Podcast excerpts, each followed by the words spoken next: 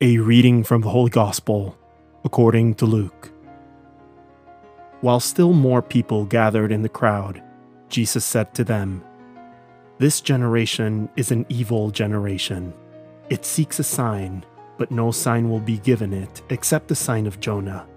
Just as Jonah became a sign to the Ninevites, so will the Son of Man be to this generation. At the judgment, the Queen of the South will rise with the men of this generation, and she will condemn them, because she came from the ends of the earth to hear the wisdom of Solomon, and there is something greater than Solomon here.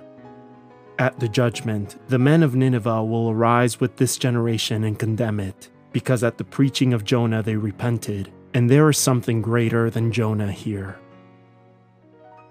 The Word of the Lord.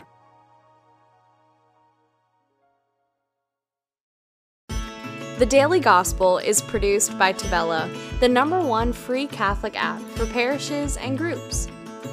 To listen to this episode and more devotional Catholic content without ads, make sure you download the Tavella Catholic app on the Google Play Store or the Apple App Store completely free.